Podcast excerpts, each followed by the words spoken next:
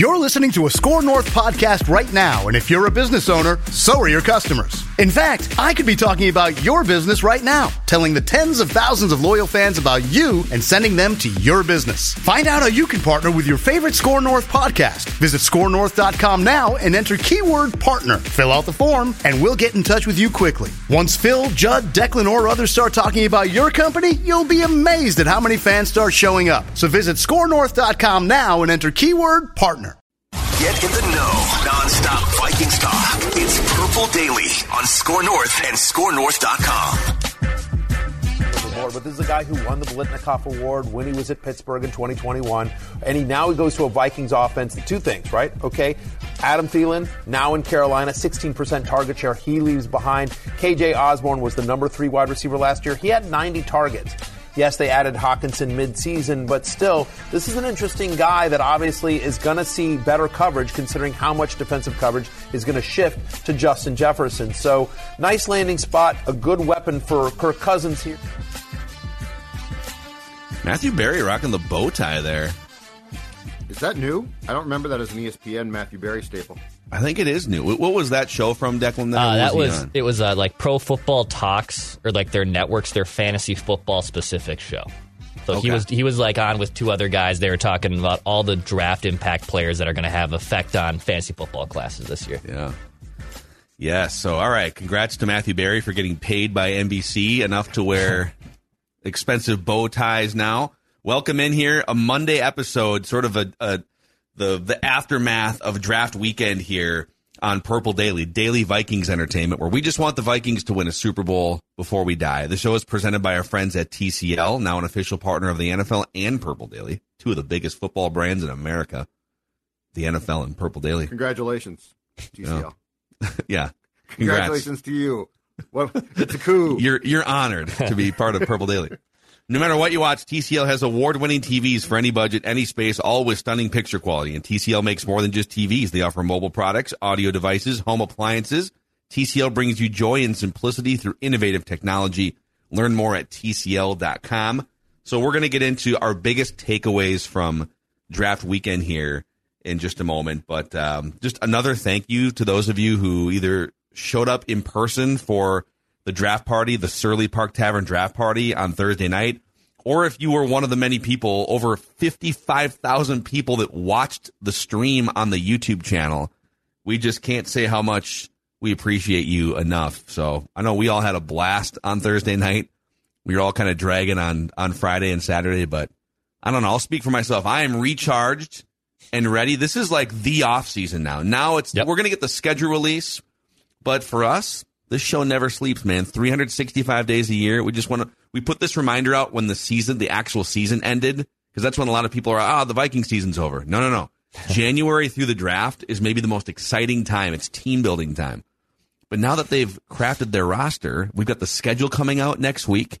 We've got 10 different off-season practices happening in May and June. And uh, we were all texting and emailing yesterday. We have a bunch of fun theme weeks planned from now until training camp that will sort of unveil one by one. So we are pumped for, I guess, phase two of the off-season here starting today. And May starts um, the the OTAs, the rookie mini camp, which is right around the corner. The mandatory Oh, mini camp when if yes. guys don't show up, all hell breaks loose. Football. Ah. The other thing too is don't forget, and I, I feel like it's more uh, probably the case this year than it has been previously. But with the way things are going, the roster is a is a whip. It is a work in progress. Oh, because Dalvin Cook we still don't know, Danielle mm-hmm. we don't know, Za'Darius we don't know. There's some big names there, so Yes. it, it's a very interesting. We're about to embark on on what's going to be, I think, a continued evolution of where things go, including the Kirk contractual situation. Yes. And we, we might touch on some of this stuff in, in today's episode. We're going to dive even deeper throughout the week on some of the things, basically, you know, what next now that the draft is over. But let's go around the room here. I want to lead you guys off with the biggest takeaway from the weekend. And I know they drafted a quarterback. I know there's some really, there's actually some really interesting undrafted free agent signings that we can get to later on today too. But my biggest takeaway goes back to Thursday night. I love the Jordan Addison draft pick, and the more I consumed throughout the weekend, like I spent I spent time listening to Steve Smith on the Underdog Fantasy podcast yesterday. Steve Smith is mm-hmm. one of the best wide receiver breakdown guys. First of all, he was one of the best receivers in the league. But his ability to kind of in advance tell you this guy's a dude, this guy's not, and he's all in on Jordan Addison. He called Jordan Addison a bona fide number one wide receiver. So the Vikings, if if that's true, the Vik- he said he's a plug and play guy yesterday. He would come in and just be an excellent wide receiver yesterday. And he said USC actually misused him, which is why he might have fallen a little bit in the draft. And uh, he didn't really get into all the specifics, but basically, if my statistical research is correct, USC targeted Jordan Addison 60% of the time within 10 yards of the line of scrimmage. So a lot of short stuff, a lot of design screens, just really short behind the line of scrimmage or five yards out, 10 yards out. But his craft is route running. It's getting out in the intermediate. He's not necessarily the deep burner, but his route running makes him a guy that can get open 20, 30 yards down the field. So can Kevin O'Connell tap into what he's actually great at and not just sort of lazily target him, you know, five yards off the line of scrimmage? So I guess Jordan Addison remains to me the biggest highlight of the weekend. Don't forget too that um, that there is no question. Part of the reason in what 2021 now that uh, Justin Jefferson fell was b- because in college his last year LSU had used him almost exclusively in the slot. Yeah. And amazingly enough, a lot of teams said, "Well, he's a slot guy," and they're like, "No, no, no. He is a slot guy in college, but he he can play more." So, if that's the case with Jordan, I say kudos to the Vikings for again exploiting the fact that they see more than what you simply see on film, too. So, like that. That's where you create. I, I think that's where scouting and projections be, become important because yes, the draft can be a crapshoot. We don't know. I, I mean, there's tons of variables that we don't really know until the guy's actually on your team and playing in this league. But that being said, like those are the between the margins things. I think that potentially can make for a good scouting department and not. And it was Rick who took Jefferson, and he sort of took him because he fell. But nonetheless, Justin Jefferson probably goes within at least I would say the top two receivers in that class if LSU had used him like the Vikings do. Yeah, and think about this: if I were to say, okay, blind resume test or blind, uh, uh, yeah, well, let's call it a resume test. If I were to say, hey, the Vikings are going to get a guy who's a little undersized. He's not the fastest guy. He's not the most. His his relative athletic score doesn't blow you away. His forty time doesn't blow you away. Mm-hmm. But he is a magician as a route runner. He's an artist as a route runner and you can line him up in the outside or in the slot. Mm-hmm. That sounds a lot like Adam Thielen five years ago, doesn't it? Or Stefon Diggs now and five years ago. So, could it be that if this thing pans out, the Vikings, just like they did with Justin Jefferson replacing Stefon Diggs, that they just replaced Adam Thielen with Adam Thielen, but in his prime or before his prime, right? Yeah. And now all of a sudden, KJ Osborn's back where he should be, which is a really good, solid number three wide receiver. And maybe the biggest difference here, Kyle Rudolph was always a good pass catching tight end until the last few years, but I think this version of TJ Hockenson is better than anything Kyle Rudolph was with the Minnesota Vikings. So build that car, man. Give Kevin O'Connell and Kevin O'Connell some of those behind the scenes videos that you pointed out on the YouTube channel. Kevin O'Connell was saying, "You stuck to the plan. You stuck to the plan." And Kwesi was like, "I know, I know." We took it down to the shot. Yeah, you sure did, O'Connell Yeah. said. It's like, oh, you just take the damn guy. KOC wanted a great wide receiver, unless and I'm sure they had discussions about if we can go get the quarterback that we like, and then when it became obvious they couldn't, Yeah. the KOC plan was get me a bona fide number one, number two wide receiver to put next to Jefferson, and Kwesi was probably like.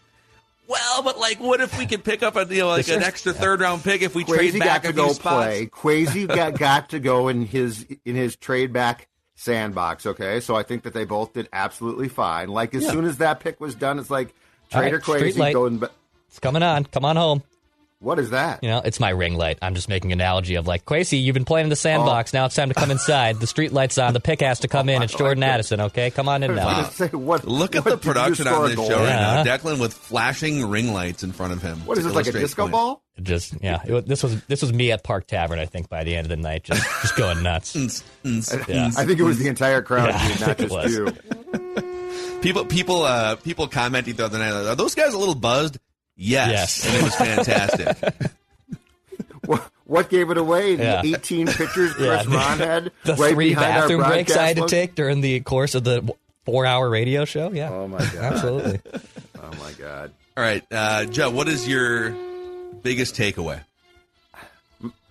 My biggest takeaway is I feel like this draft had um, pr- uh, probably slightly more continuity because, you know, Kwesi got the job last time right after the season ended in 2000 and what 21, um, and O'Connell was new as well, and so I felt like the first draft was a little bit more a Kwesi production. I think that this one had a more of a, as I said, continuity between KOC and Kwesi. But here's what I find intriguing. Okay, so O'Connell is a, no question about it, offensive first coach, and definitely, I'm sure if he had his druthers, would target offensive positions. It's interesting to note, though, if you consider two drafts to be any sort of trends and to read into them, um, 2021 or I'm sorry, 2022 draft, the Vikings with five of their first six picks took defensive players. Now, in the end, they took five and five, but five of those first six picks were used on defense, including the trade back for Cine, um, and they took him at 32, gave up 12 to Detroit. In this draft, they had what six picks, and after taking Jordan Addison with the first pick, the next three picks defense. Mm-hmm. So, like, while it might seem that, and he did, O'Connell got his guy. Brian Flores still got a lot of help here. And here's what I find to be intriguing about this. And I'm going to combine this with the 22 and 23 drafts, okay? You're essentially giving Brian Flores, in, in my opinion, um, the 2022 and 23 defensive draft picks, the first portions, as rookies.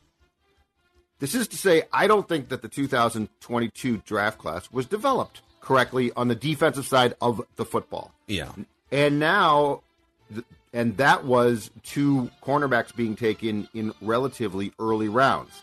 Now you've got Mekhi Blackmon, Jay Ward, and then a defensive tackle. And so I find it interesting that an offensive minded coach um, still has the wherewithal, and his franchise does as well with the GM, to load up on defense.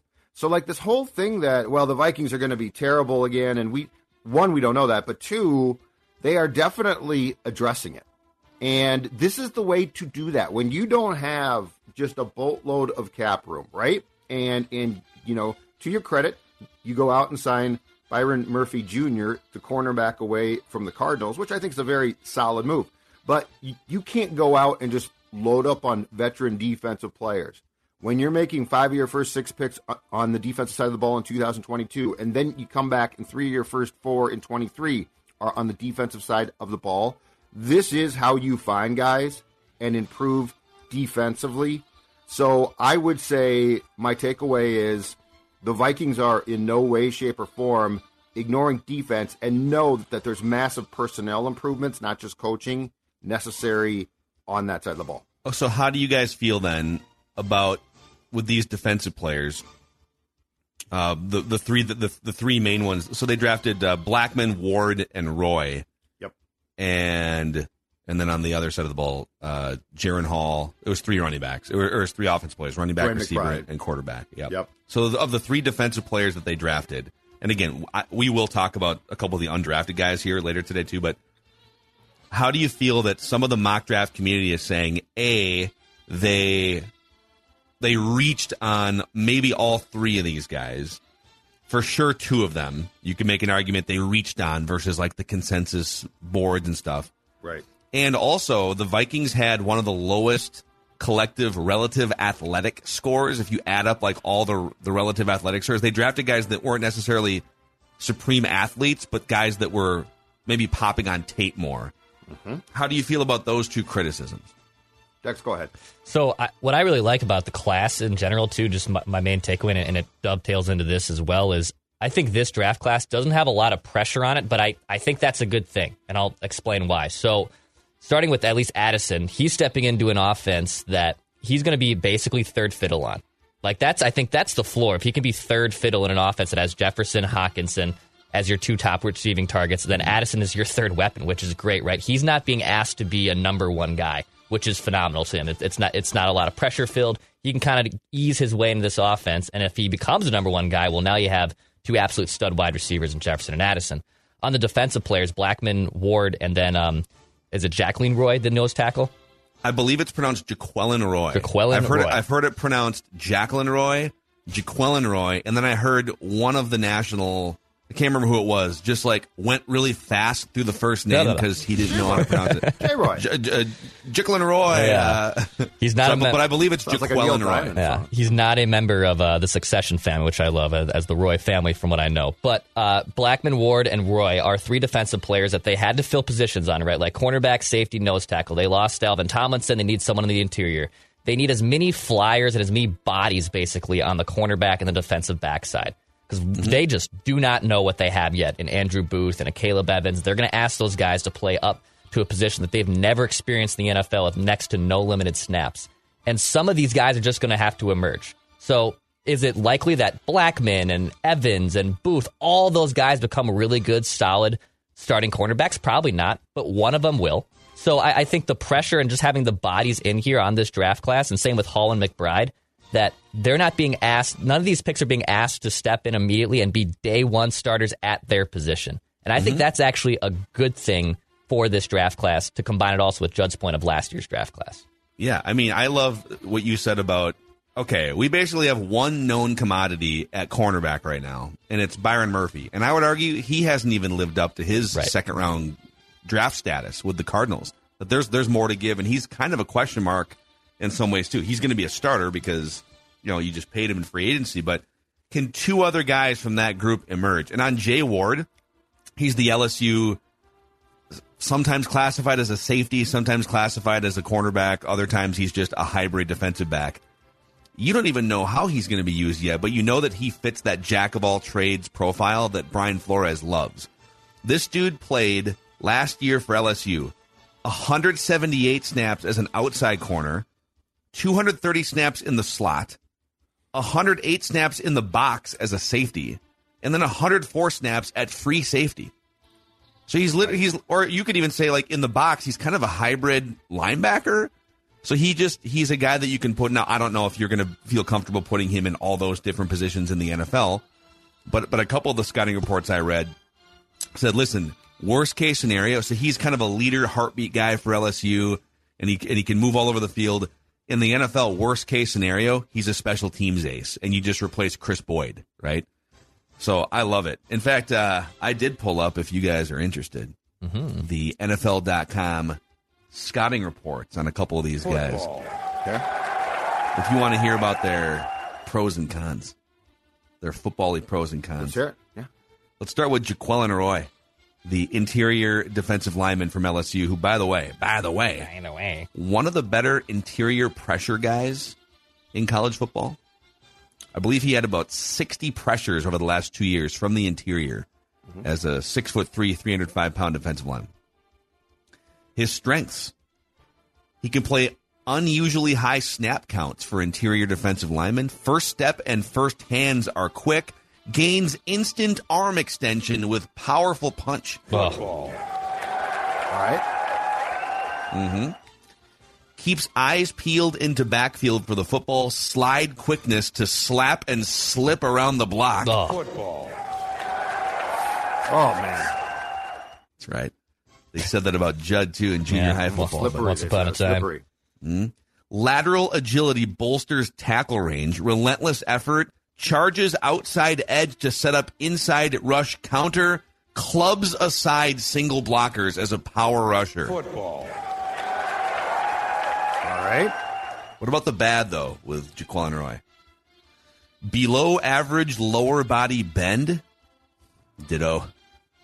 can't consistently anchor as deeply as teams might like, will give ground to drive blockers with leverage. Oof. Football. Football. do that. Needs to play with inside hands to protect his frame. Way too upright with his swim counters. Football. Yeah, he sounded like Watch a uh, he sounded like a guy that Flores probably thinks he can fix a lot, but I think he is a developmental type of, of depth roster guy in 23. Yeah. So are they That's making a swimming sounds analogy when they say swim counters? Like, is that a, is that an analogy to swimming, or are they saying like he's how he Like like, swim- goes around like a- the counter? Swim move, swim counters. Very curious. So when he when his swim move gets countered, he's way too upright. So I there's don't like a know, well- breaststroke in there? Is it like a back? That's where I'm just trying to figure out. What are we working with It's here? more of a sure. project thing, my man. It's more of a project thing. It's going to have to be work done. It'll be a work in progress. Uh, Mekhi Blackmon, by the way, could be a hidden treasure here. It kind of depends. You know, some of the some of the measurables maybe didn't stack up, and that's why he fell. He had the second highest coverage grade according to PFF of any drafted cornerback last year. Devon Witherspoon was the only cornerback among the drafted college cornerbacks that had a higher PFF grade. He had only two missed tackles all year, which is insane. Like the guy played a full schedule for USC, had two missed tackles all year, and he doesn't avoid tackling. We're not talking about a Physicality. like a Deion Sanders situation here. He's got some physicality to him. Now, if he turned into Deion Sanders, I would be fine with it. But yes, he has physicality to him. And then in man coverage, Mekhi Blackmon last year, he was targeted only 18 times in man coverage. Now, I don't know, maybe they were running more zone scheme. That's a question for Thor. But in the 18 times he was cov- uh, he was targeted in man coverage, only four completions out of 18, nine yards after the catch. So you're Flores, you're looking for versatility, toughness, guys who can hold up in man coverage, guys who can tackle on an island, right? Mm-hmm. Blackmon fits that category.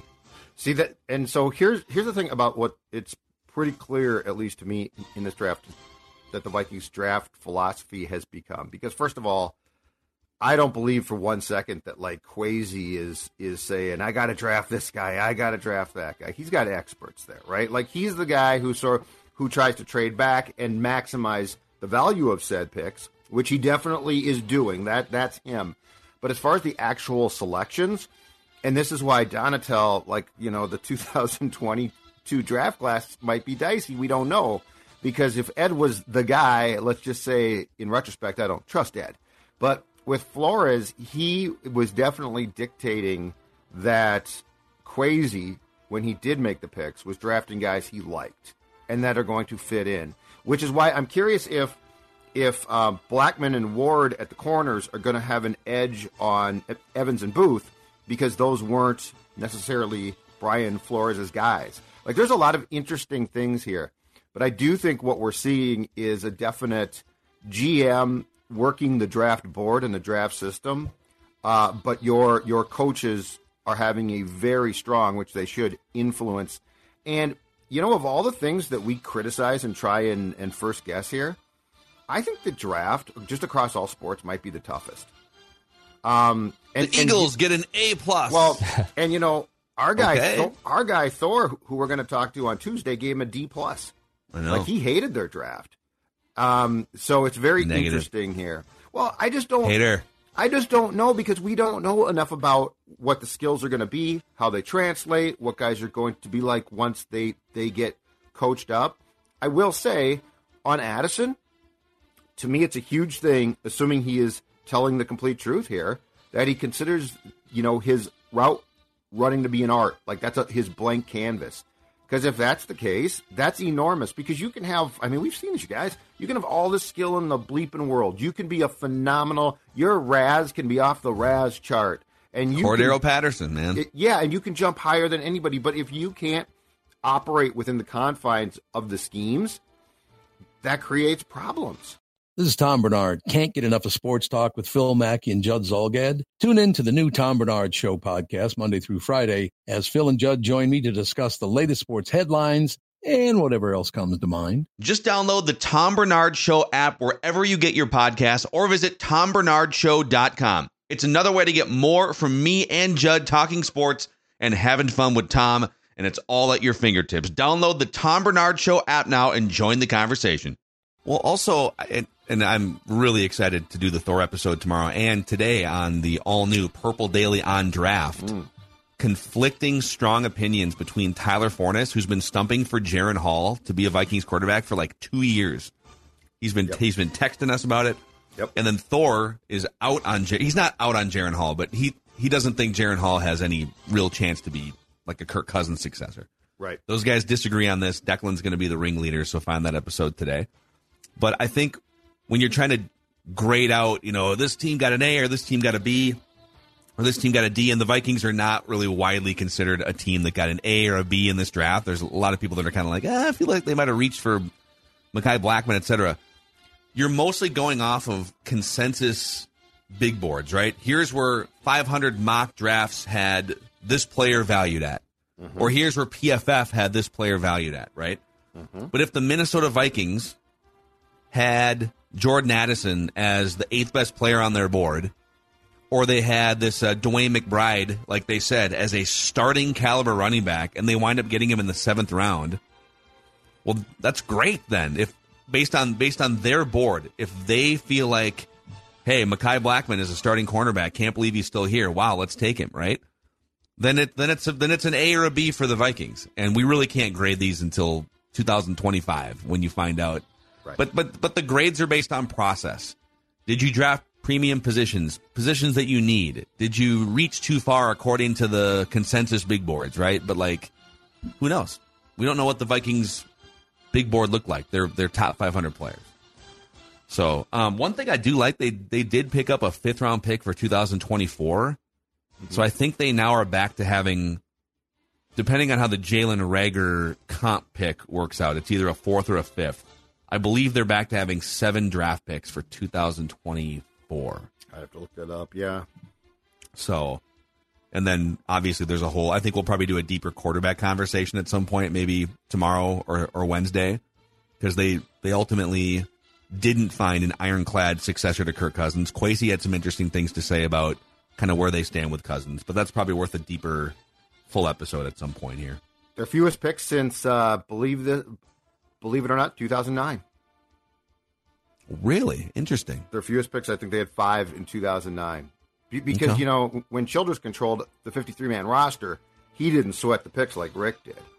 But once Rick got control, all bets Mm-hmm. Rick Rick off. Wasn't were dipping below about eight picks, No, picks. yeah. God, no. Eight was eight was a travesty to Rick. So yeah.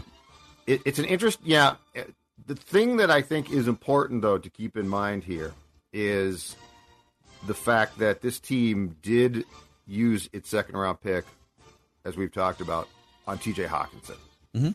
which is a hell of a pick. Yeah. so like you- for all all that say, well, they didn't have a second round pick. It's like, well, yeah, they didn't, and that's not the greatest thing. Uh, but that trade you would go back and make every single time. You could argue though that yeah, but a couple years before that they drafted a combined, you know, 28 players or something and only like 4 are relevant starters for you. So maybe maybe if you would have found a tight end or something else, you wouldn't have to trade a second Smith round Jr. pick. Yeah. Irv like Smith. if, like if Irv Smith Jr. had panned out, then you wouldn't have to trade a second But- round pick for TJ Hockenson, but that's not Kwesi's fault. Well, right, and wouldn't, wouldn't that actually make the case for it being smart to move a second round pick for a known commodity? Yeah, I'm, as fi- I'm fine with to, it. As opposed to a flyer, which you don't guess know. What I'm saying is the damage that Rick did with a. It's funny because Rick had a couple of the best picks in recent Vikings history in Christian Darrisaw and Justin Jefferson, but then was just atrocious with almost all the other picks. That if he had done a better job building out volume of starting caliber players, He became atrocious. You're right. it's like the Twins. Yeah. Hey, the Twins got Pablo Lopez via trade. Yeah, but they gave up a guy who's hitting 440 right now and leading the league in Luis Arraez because they couldn't develop their own pitching. So I'm just saying. I'm not like I hear you. full on praising the organization for being No, forced to no, give no, up. no. But I, but I'm saying if this is the philosophy now, like if this is how th- there are some things that Kwesi does. I mean, the constant trading back can can become like uh, um, fingernails on a chalkboard. Mm-hmm. But but if you're also going to take a second round pick, uh, keep in mind what a year before or two years before the Hockenson trade, it was Rick Spielman who sent a fourth round pick to the Jets for tight end Chris Herndon who was on a milk carton like a week into his tenure here. Forgot about that. Hockenson, I think, caught eight of eight passes in his first game against Washington something like five days after being acquired. So I'm just saying if they're if the philosophy is going to be if we can solve a need by getting a known, especially a known young player, then the draft pick's probably worth it. Mm-hmm. Yeah, no, I yes, I like. Damn, I I'm like the defending the, Vikings. I like the process under Kwesi. At some point, young players that he's drafting have to actually pan out, Yes. and and this is the year where you have to start seeing a. Lewis Cine step forward or an Andrew Booth or some of these rookies. Um, we're going to put Declan through a character test here in just a second. I don't know if Declan knows what I'm talking about, but we're going to put him through a ca- the, the character test that the Vikings put Jaren Hall through. He Okay. has no Just- clue because his I have eyes no are idea. darting Yeah, I have no around. idea what you're talking about. Okay. So this will be He thinks, he thinks he's about to get busted. You can tell. I do have a running back question for you guys, but let's first shout out our friends at Livea here. If look, the summer months are coming here, if you want to look like a rock star in a bathing suit, all right, or if you just want to get healthier in general, Livea is here to help you lose weight. And they will do exactly that, as I've been saying for about a week now. They are, I mean, look at the guy on the left, look at the guy on the right, and you tell me who is your first round draft pick in weight loss.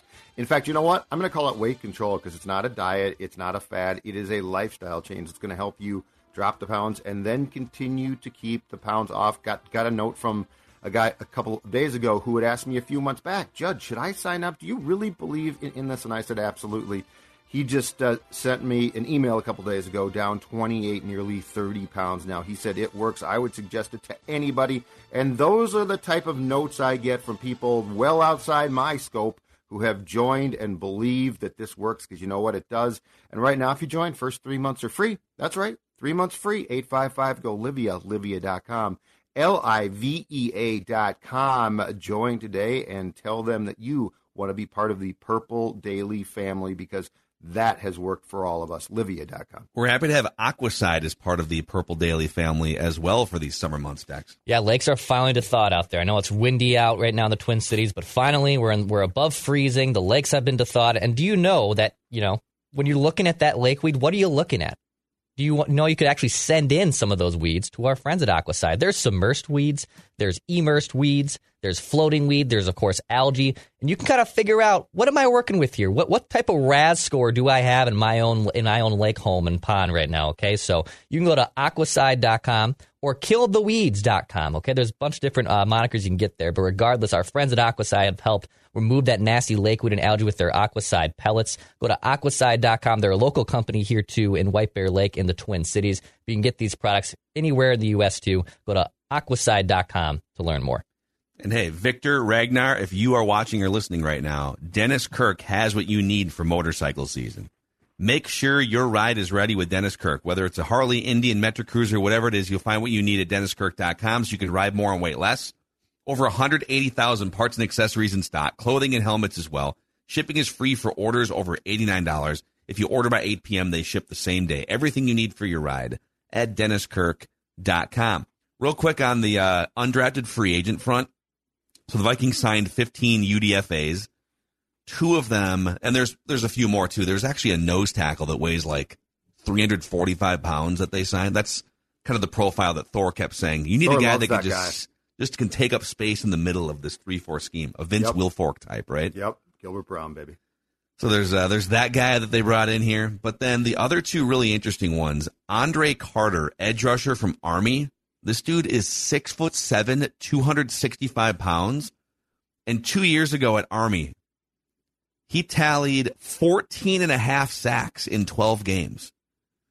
His performance dropped off in the sack department last year and just kind of overall, and he tested poorly at the combine. But some people are saying that like the army's conditioning protocol kind of maybe threw him off his his regimented schedule. I don't know, but It this was is a dude. good. Well, dude, if, was- if I mean, that's going to say it's, it's got to be fantastic. yeah, I don't, I don't know. I just I saw some of the well, but I think there's like football training and there's army training, and I think maybe he had to. I'll take the Army guy. That's cool. But he so so he was going frequently in some of these mocks as like a third or fourth round pick. I'd even seen him as high as second and first rounds at the end of last season. Mhm. So you just pick him up undrafted as a UDFA. And then the other one, maybe even more impressive, linebacker Ivan Pace from Cincinnati. Have you guys like followed this at all? So Ivan Pace, he led all of college football last year among linebackers in run stops. He had 50 stop tackles last year for Cincinnati. Mm-hmm. He had 46 pressures last year for Cincinnati. He basically averaged like four per game. He was one of the best pass rushing linebackers, one of the best tackling linebackers, and he was great in coverage as well. And they just find this dude. So he uh, he posted on his Instagram after the draft was over and he signed with the Vikings. He posted the uh, you know the the Vikings sign Ivan Pace, and he said, "Y'all done effed up to the other 31 teams." They may have legitimately found a future starting linebacker as an undrafted free agent. So It is interesting, he didn't get drafted. That is very weird. Yes, um, I mean, just a seventh round, you know, a sixth or seventh round flyer type of pick, but it is weird.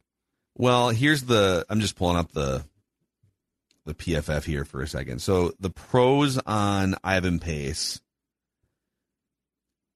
take on skills that are insane for a small linebacker. He's like a 235 pound linebacker, so size might be an issue. One of the best blitzers you'll ever see, Okay. Brian Flores.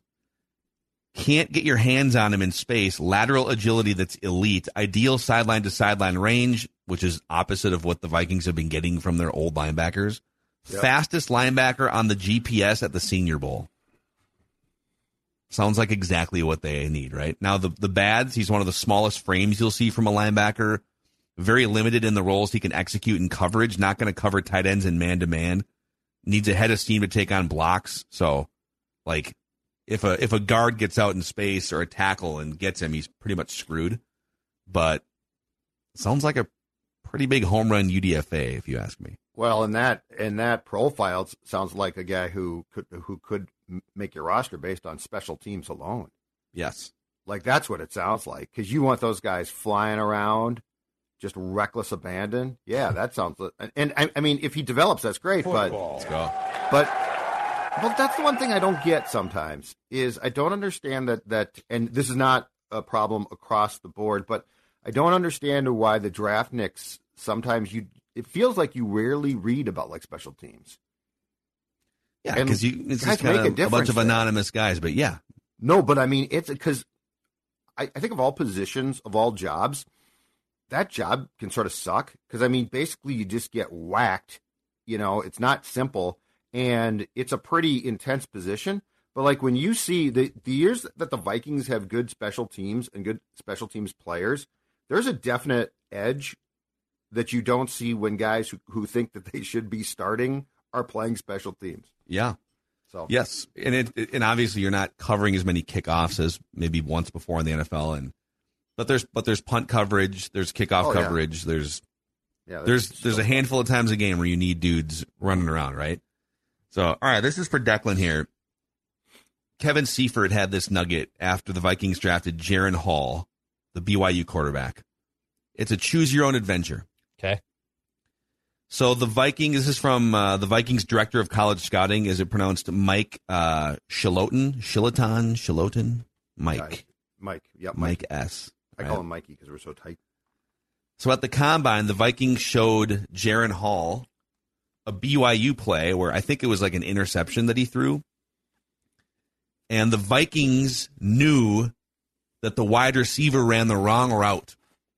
So they knew this before. They didn't say it, but they, they said, Hey, Jaren, this interception that you threw here, what happened on that play, guy?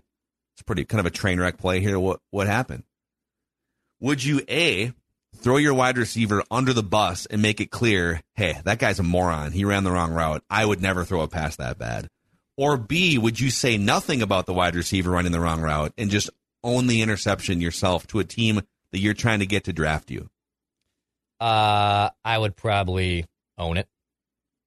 I would Wait, own it. So so let's say that we start the show, and I have because I mean this is a comparable that's happened, Yep. and I have forgotten to unmute my mic, and I start talking.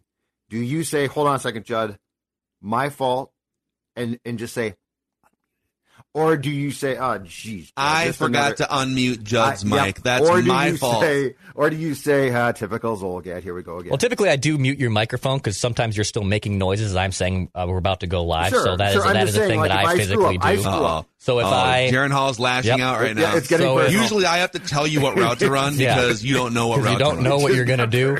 So if I now we're getting the real if, if that if that is happening and I forget to unmute it, then that's on me because I didn't unmute your microphone. I'm not asking. Oh, I'm, so it's conditionally, It's con- conditionally. it- it's you're I'm gonna saying, own do you fall on the sword no matter what I do wrong? no, I do not. Okay, then, No. okay, now, I do not. Now we have our, now we have our answer. So Jaren Jaren Hall chose option B, which is so all he was willing to say is, "I have to make that play right. I have to be better on that play," is what he told the Vikings. And the the scouting director said we were trying to give him a chance to say the wide receiver was wrong, but he didn't. He didn't take the bait. It's like the hundred dollar bill on the back of the playbook in draft day. What's he gonna do? Is he gonna lie? Sonny. Is he going to throw someone under the bus? What's he going to do? So that's all I need. I don't care about his measurables. Do you care about the he's a Hall of he's, uh, Famer. he's a Hall of Famer in he's my just book. a developmental guy for probably two or three years. Do you care about any of that? no, I think he's uh, I think he's he's a made man because he has character. So uh, one more quick thing, and then I do have a mock for you guys too. But do you think the drafting of Dwayne McBride, the running back who ran for seventeen hundred yards for UAB on seven and a half yards per carry, does that signal not just because of him, but because Alex Mattison and Ty Chandler and this guy is Dalvin Cook gone in a month? June I think first. I think he's gone, but I don't think it's because of this. I, I just think he's gone because um, I think the Vikings again. I think when the Vikings originally went into severing ties with Cook, that they thought that they could probably get a, a higher draft pick. It turned out to be probably a fifth round pick. Unfortunately, like the Dolphins, who, who they talked to about this, I think the Dolphins might have said, "Well, hold, wait, wait, wait, wait, wait. We're not going to take his contract. So, like, release him and we'll we'll sign him. Like that contract. I mean, I think Dalvin Cook is overpaid for anyone to take him. Um, the more I looked at McBride and how he profiles, so he ran for a zillion yards, but he can't really block yet. He's got he's got some definite I- issues. I think he's a practice squad guy, and I think he's very much Ty Chandler, that type of guy. But I think Ty Chandler now is going to be. I, if we're looking for a guy to play behind Mattison, I think it's Ty Chandler right Yeah, an extra year in the system, Yes. soaking things in. Yes. I agree with that. But you I have have one thing now. to say about Hall though, because I've been giving this thought just quickly. You know what I think? So yes, we we can debate Hall, and you know, could Jaren Hall replace Kirk? No, no way. Developmental, and who knows? So that remains to be seen. But you know what I think is so intriguing about this pick? It's Kevin O'Connell. What can Kevin O'Connell do here? Like to me, this is not about the kid because the kid might be good, he might suck, who knows? He's a fifth round flyer. Let's, you know, calling a spade a spade, fifth round picks are flyers. Hopefully they develop, a lot of them don't. But don't you guys think that this is actually like a, the first very interesting test of, of O'Connell, who, by the way, I don't expect to fail here, but I don't know what the results are going to be. I think the interesting test is Kevin O'Connell mm-hmm. getting his hands on a kid with talent, but literally a piece of clay. Like this is what excites me about th- this pick. It's not the kid as much as it's the test of the coach who was brought here specifically in part to to work with kids like this. but I think we should have limited expectations here, and that you're not drafting.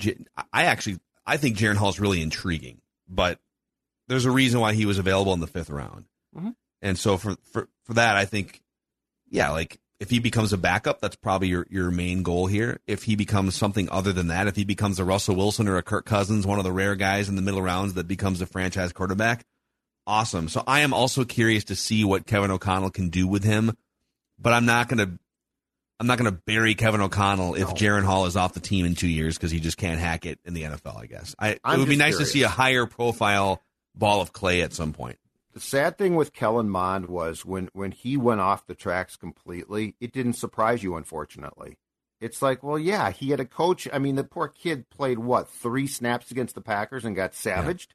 And the And- offensive the coach the head coach didn't care about him and the offensive coordinator was in save your job crisis mode, right? Right. Right. So he's going to work with Cousins. So Yeah. I'm far more curious now because I think Hall is being put into an infrastructure in, in which he's got a fighting chance. And Kellen Mond probably stunk. That's not the point.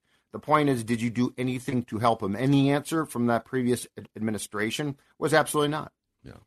Okay, boys. I want a mock. Mock. That's right. Oh, You oh, that thought one guy's mock season was over. That one guy's so pissed right now. He's like, I thought that Bob. was done. Bob's like, believe you guys. Oh no, because 2024 mock draft season is just beginning.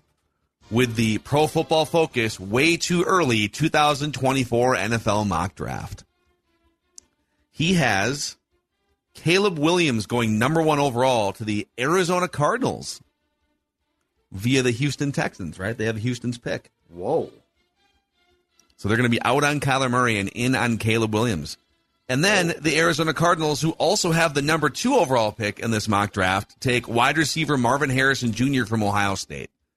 So Arizona just going Wow. complete nuclear on their quarterback situation, and they're getting the top wide receiver. Interesting. All right, I'm just going to scroll here and try to try to find the Vikings. It's always interesting where 32 is my guess. I'll start at 32 and go backwards.